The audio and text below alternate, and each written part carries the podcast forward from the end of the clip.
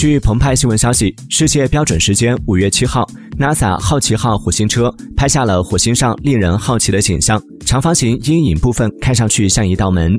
Nasa 并未对这张照片做出过多解释有网友猜测这会不会是一个秘密地下隧道的入口？也有网友表示这更像是开凿山体的秘密工程入口。还有网友猜测是黑色的石碑。